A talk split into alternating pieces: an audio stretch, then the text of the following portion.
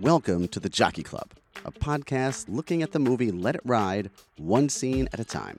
My name is Dan Delgado, and we're at historic Hialeah Park where one man is having the best day of his life. I'm having a good day. So come on in and hang out while we talk about this day and the greatest movie of all time, Let It Ride. Don't worry about that guy at the door. I've got you covered. You can even Take my seat to the Jockey Club.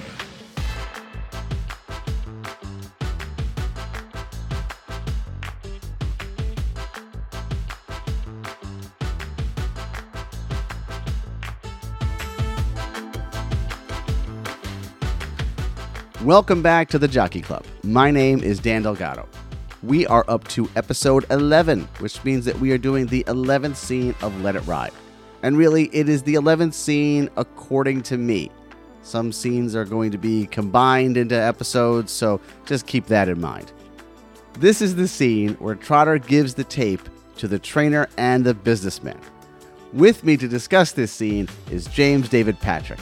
James not only has three first names, but he's also the host of the Cinema Shame podcast and the writer of the official Netflix DVD blog.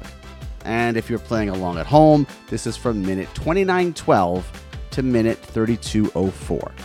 All right, now let's head on up to my usual table at the Jockey Club to discuss the 11th scene of Let It Ride.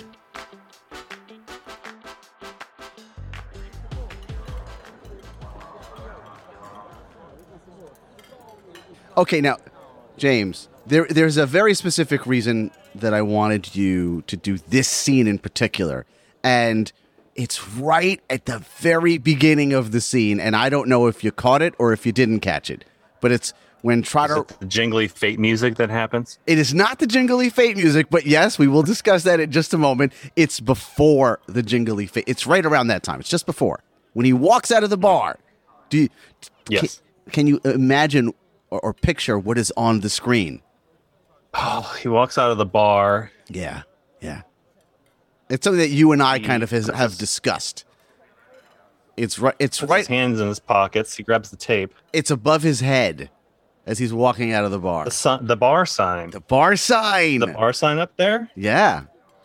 What do you know? What it says? Does it does it say Marty's? Yes, it does. Oh, see, I didn't even look. I I didn't even think about that. I, I rewatched it twice today. The whole, the whole scene, like pausing and looking at the screen and Right. taking in all that mise en scène, and I didn't even notice it. I must have paused it after it was on the screen. it's so barely noticeable. It's that it's a terrible looking green awning, and I think it's orange Yeah. letters, and you can barely notice it. But because you and I have been discussing it, I'm kind of looking for where it's going to say Marty's, and uh, we can now put the Lucky Horseshoe Cafe to rest for for good. Well, I'm glad it's in there somewhere. You know. Absolutely. just and maybe it featured more prominently elsewhere but that, if that's what we get i'm happy now Yeah, yeah, that's true. It could show up somewhere else in the movie.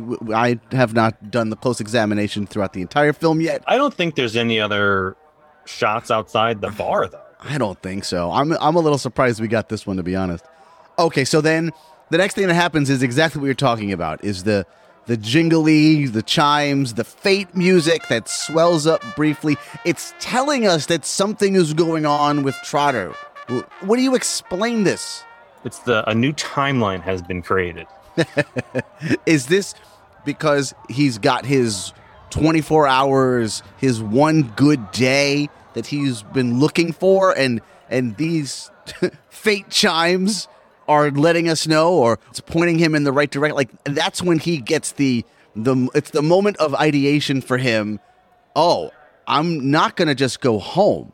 I'm now going to go over here right this is the moment that it's not just the one bet. Yes. He walks out he's got his cash stuffed in his loafers yes. and he finds that tape in his pocket that he's still holding on to and he taps the tape and he's like okay i know what i'm going to do. So he goes back to the track. But this is interesting because we've just had the conversation in the bar and his line that ends that scene is a winner knows when it's time to quit. Yeah. But but it wasn't time to quit. But he's really just going there with the idea of I'm going to give these guys the tape. right he has no intention He's not betting. He's not betting. In fact, he's under the impression he's doing some sort of like a, a good thing. I'm gonna give these guys this tape. Right. It's like his goodwill offering. It's like I just wanted to say thank you for speaking about your horse racing scams in sort of a public forum. I know this. If you think about it, this really is sort of an odd thing to do. Wouldn't you just just toss the tape away rather than give it to these guys? You just toss the tape and pretend it exists. exactly right. The the conversation the conversation that he then enters into is sort of predictable in that Trotter, who is not exactly the criminal type, he may have transgressed a few times in his past, but he's not a criminal. And he goes to people who he knows for a fact are, Right. you know, if, if not criminals, in, in that little gray area, because they're they're manipulating horse races, and and even the manipulation isn't in itself illegal. What they're doing, he goes in and he's a little bit afraid of them. You can see in his face he's nervous. The guy approaches him and talking about this is the only tape, and and he's not quite so comfortable at the first half of his conversation with who I mean the guy who is known as the trainer and the businessman. Yeah. You know, if you see Trotter, who who yes, he's not a particularly intimidating looking guy. And they reinforce this with the framing of the scene. Yeah. The scene in the conversation. We maybe we've skipped over some introductory business here, but we're moving on. So the the way that Pytka films this scene is sort of a medium shot, and it forces the perspective of the three of them into very close proximity Mm-hmm. he's condensed the space between them so that it looks like Trotter is almost a little child Oh yeah. looking up at them from about two inches away. Yes. Yes. They, they look way more intimidating than he does. He looks really tiny. They look really big. Mhm. I don't know how tall these gentlemen are, but they look like they're over six feet. Trotter looks like he's about five two in this scene. There's Yeah. just no doubt about it. And so he comes up, and then he starts to like just imagine the explanation. I have a friend. He drives a cab. He has this weird hobby where he likes to record people in the back seat. Like if you are these guys and someone is walking up to you with this tape after you've just fixed a race, in a sense, I'm a little surprised. Well, I guess it's because these guys are not hardened criminals. You almost get the impression that maybe this is the first time that they've done something like this because they're they're breathing such heavy sighs of relief as he's walking up. If, if they were the wrong type of guy, Trotter might not be able to finish his story before he gets a. No, he's not going to make another bet. Yeah. That's exactly right. That's exactly right. Right? He's getting a, a bump on the head, and uh, he might be, you know, waking up in a lake, or not at all. Right? Yeah, it's, it's a very, like you said, it's a very strange confession. Thank you. Mm-hmm. So, in that context, it's what are you doing exactly? But we need this narratively. It's a narrative convenience to propel the rest of the story forward because we've just had the a winner knows when it's time to quit. Like he's decided that this is it. I've taken my winnings. I've got enough for blah blah blah blah, and that's good enough for me. But we need we need that extra kick to really compel him to become the second half trotter, which is an entirely different animal from the guy who's walking away from the track. That that's absolutely correct. Yes. So yeah, this is true because otherwise Trotter goes home and then the, I don't know the movie's over or we watch him buy flowers for Pam and go have a nice dinner. Like that's it. That's yeah right. That's the end of the movie. Otherwise, but And and then it's like he, a marriage story yeah. with Teri Garr. So instead, these guys, and, and obviously, here's actually a really good example of the fact that they're probably not really seasoned at doing this kind of thing, is that they really want to make Trotter happy. And so, hey, let me give you a tip on another horse. Yeah, One of- they, they don't want him. They don't want just in case. yes. we're gonna we're gonna keep this guy happy because if he's happy, he's not gonna say anything to anybody about the things we're doing. Yes. So hey, I have this other horse, and I have it on good authority because this guy, he's never had a grand. The only grand he's seen is the Grand Canyon. and if he if he's betting a grand, it's in the bag.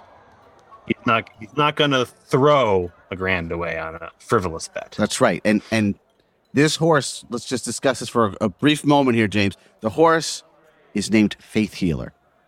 Faith healer. What do you right. what, what do we think about this name? What does it mean? Well, we had charity, Yes. Which was the gift to him, right? That, which was the gift. yes. Self-explanatory. And Faith Healer, I was kind of stewing on this today as well, like thinking about the the names of the horses and, and what they could mean within the movie. And and maybe this is this is a bit too far for let it ride analysis, specifically in terms of how the horse does function beyond Faith Healer.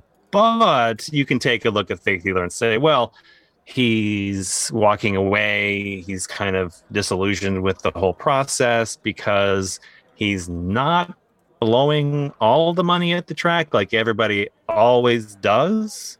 Coming off this conversation with Marty in the bar, right. and he's telling the story about you know this guy and this guy had to drop his pants or I can't remember the, the exact line but with them. He, he rat holed the five. so awful. What an awful story to tell. Christ. Just meant to humiliate. Just an awful story. But go ahead. but it's almost like he's had his faith you know reinstated in the process of gambling in, in the process of risking something to be great which again if we're putting this in the context of some sort of gambling addiction this is a problematic healing Yes. Yes, it is. Oh, wow. Yeah. It's a problem. So, healing. uh, Absolutely. i don't i don't really want to look That's at so it that funny. way. That is so funny. we're trying to get him back to the track to blow That's all right. the money See now, I I have always looked Um, at the horses' names, like all all of the horses' names, as though they were symbolic of like charity, obvious, faith healer. Yes, this is what's going to Mm-hmm. get him back into the track and back thinking that oh yeah, I'm in the game. This is what's gonna like Mm-hmm. this horse is going to change how he is the rest of the day because from from this point on, he's not going home.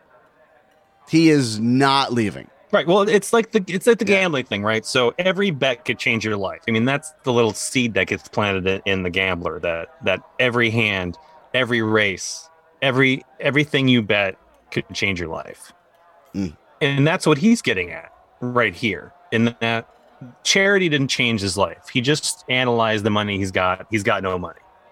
Like he's paying off parking tickets. He's buying something for his wife, and he's got like that's every dollar is spoken for, and there's nothing really left. Pretty much. That's right. It's like he hasn't won anything. Really, it, it, that's that was the, that's how he's looking at it right now. He's walking away, having won seven hundred and twenty dollars, seven hundred and ten, but walking away even. Yeah, Really? Yeah, that's right. He's he had spent it all as he's getting it. That's right. There's uh before he's even left the track. He's got it all spent on things, Yes. necessities. So this is the faith that's being restored is his faith in the gambling system.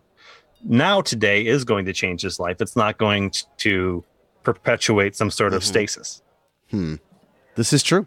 This is exactly how I saw it. And you know, I kind of let's see, I'm trying to think of how I thought of Fleet Dreams, but I, I did kind of look at that. It's like, okay, now we're kind of, you know, not to be corny, we're kind of off to the races now. Now we're we're full speed ahead. Mm-hmm. And Hot to Trot obviously we Hot, Hot to Trot is clearly it- it's Trot, just the most right. obvious it's the most obvious naming in the movie, right? But yeah, so I've always thought that all of the horses, all those names had specific meanings to them.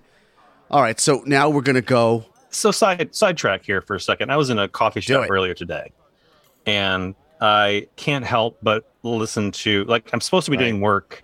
Uh, I was waiting to pick my daughter up from an event, and I tend to get involved, not actively, but I tend to listen closely when it when a conversation repeatedly catches Okay. my attention.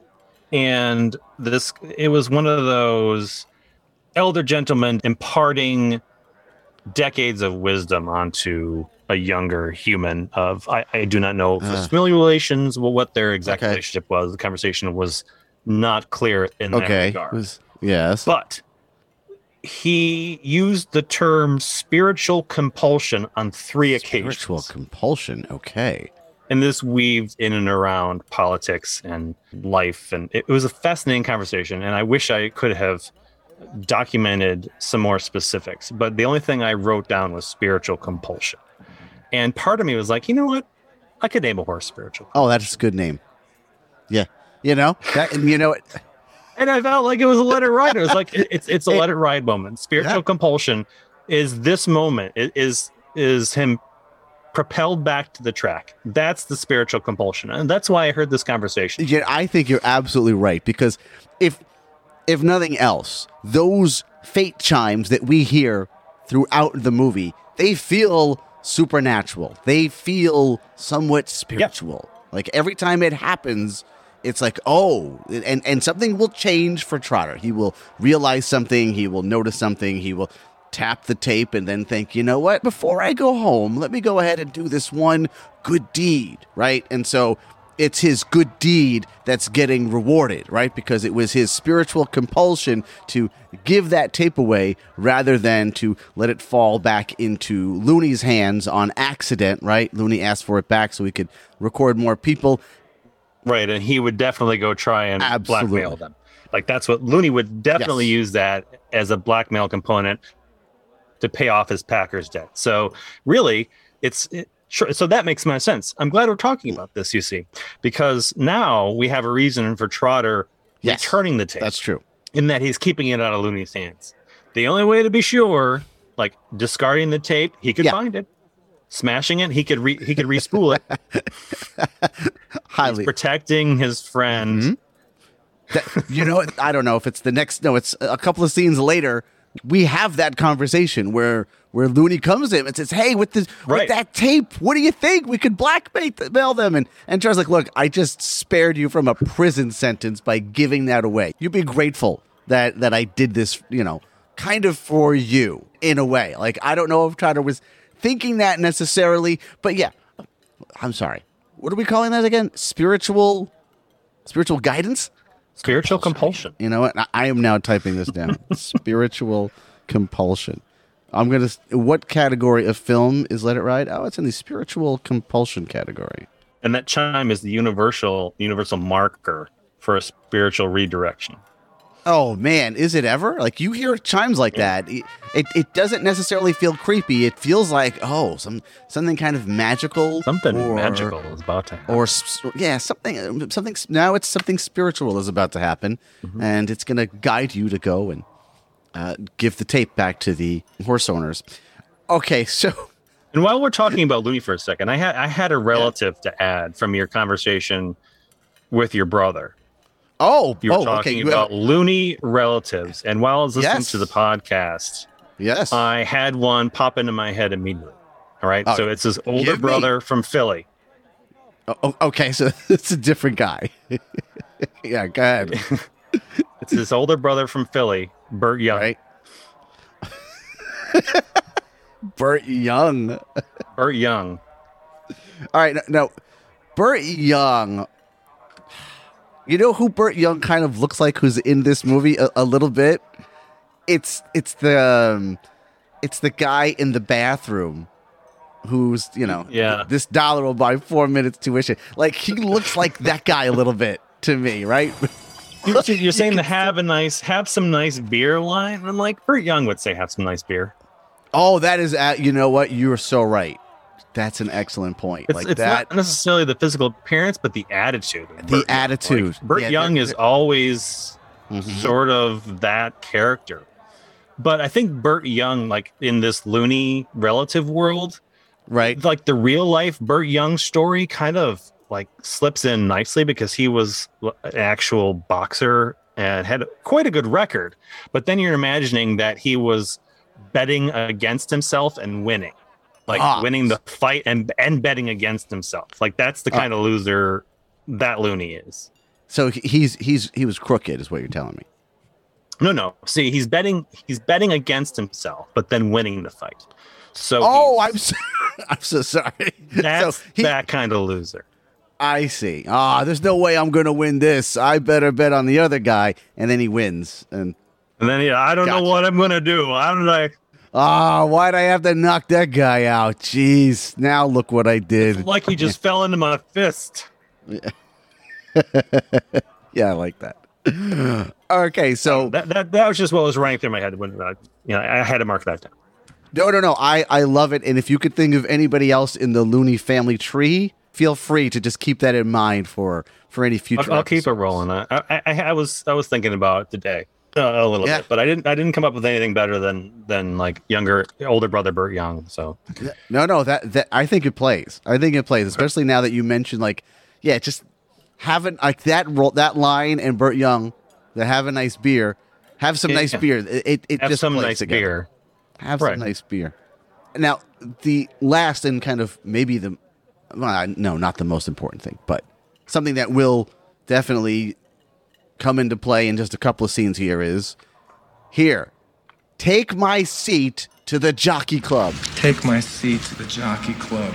This is a It's big very moment. important to your podcast. It's very It's- important to your podcast. It's very important. It is. It's very important. Who knows what this this podcast? Otherwise, this podcast. What would it be called if not for that line? And I do have something to tell you about the script and that line.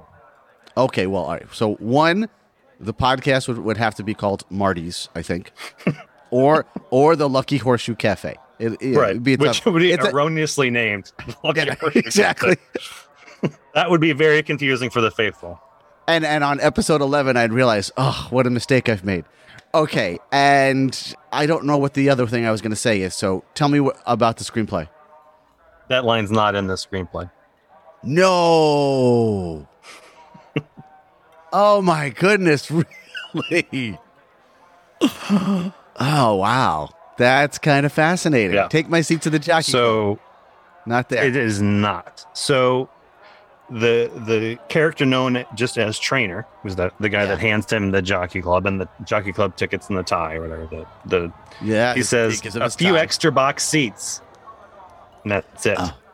Huh, box seats. Not Yeah. the same. Not the same at all. No. But okay.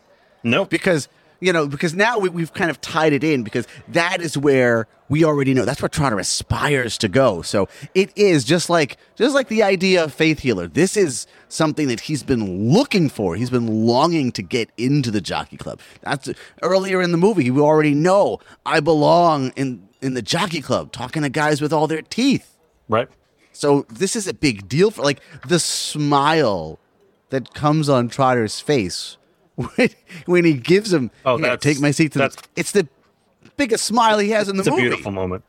it really is. Like he's so happy. He's Yep. so he's quiet, but he's so like you can see that he's literally just beaming with It's joy. beaming. It's it's the the Cheshire cat grin, whatever you want to call it. Like it's the biggest smile you can like.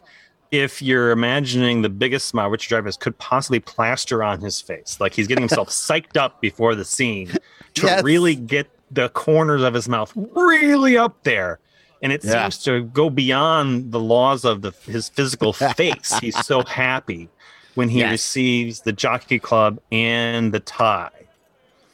And that's Yeah. when that scene turns. Like we talked about him being nervous and uncertain. And after they talk about the horse, you know, who knows? Put a couple bucks on him. Who knows? Who knows? Exactly. Yeah. Take the seat. And that's when the whole thing shifts. His nervousness disappears. And this is the confident, like giggly trotter. And he's rather subdued, like in terms of the movie for this scene compared to there- there's no there's no trotterisms, no big outbursts here. He's mostly Mhm. playing it pretty straight until the grin. Yeah, the grin is is fairly comical, I'd say. Yeah. But kind of wonderful at the same time, right? Because it just feels Well, like it's, it's ah, perfect.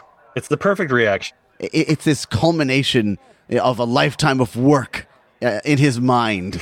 Like this is this is what I've been building for. This is what I've been working for my entire life. It's it's the, like the childhood dreams kind of smile. It's like Yeah, exactly. right. someone like you've aspired to be an astronaut, and at ten years old, someone said, "Here, you may go to Mars," and you're like, "Oh, can I?"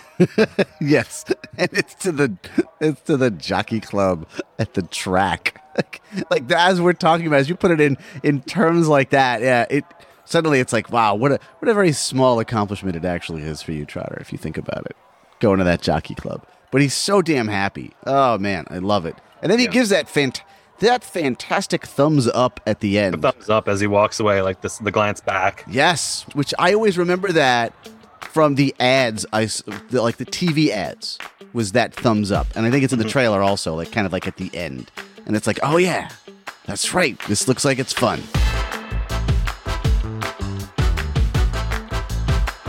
Thank you for listening to this episode of the Jockey Club. This episode was hosted and produced by me, Dan Delgado. Thank you to my guest, James David Patrick.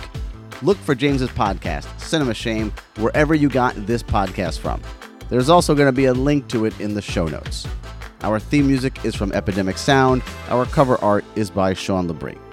If you enjoyed this episode, and I certainly hope that you did, well, then you can help out the show by giving a small donation by clicking the Buy Me a Coffee link that's in the show notes. That's right, you just go ahead and click it, and it brings you to a web page. It's a very simple thing, and it makes me feel nice and warm inside.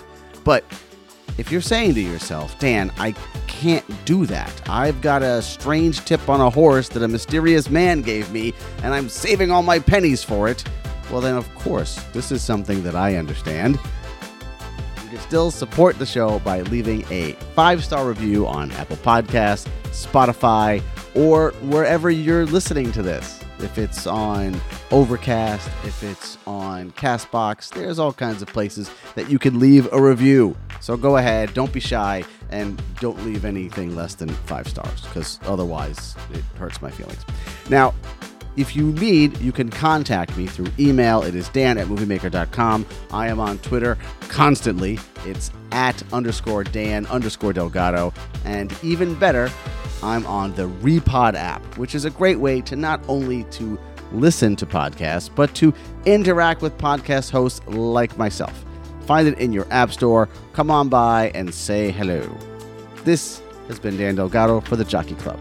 And remember, sometimes you could be walking around lucky and not know it.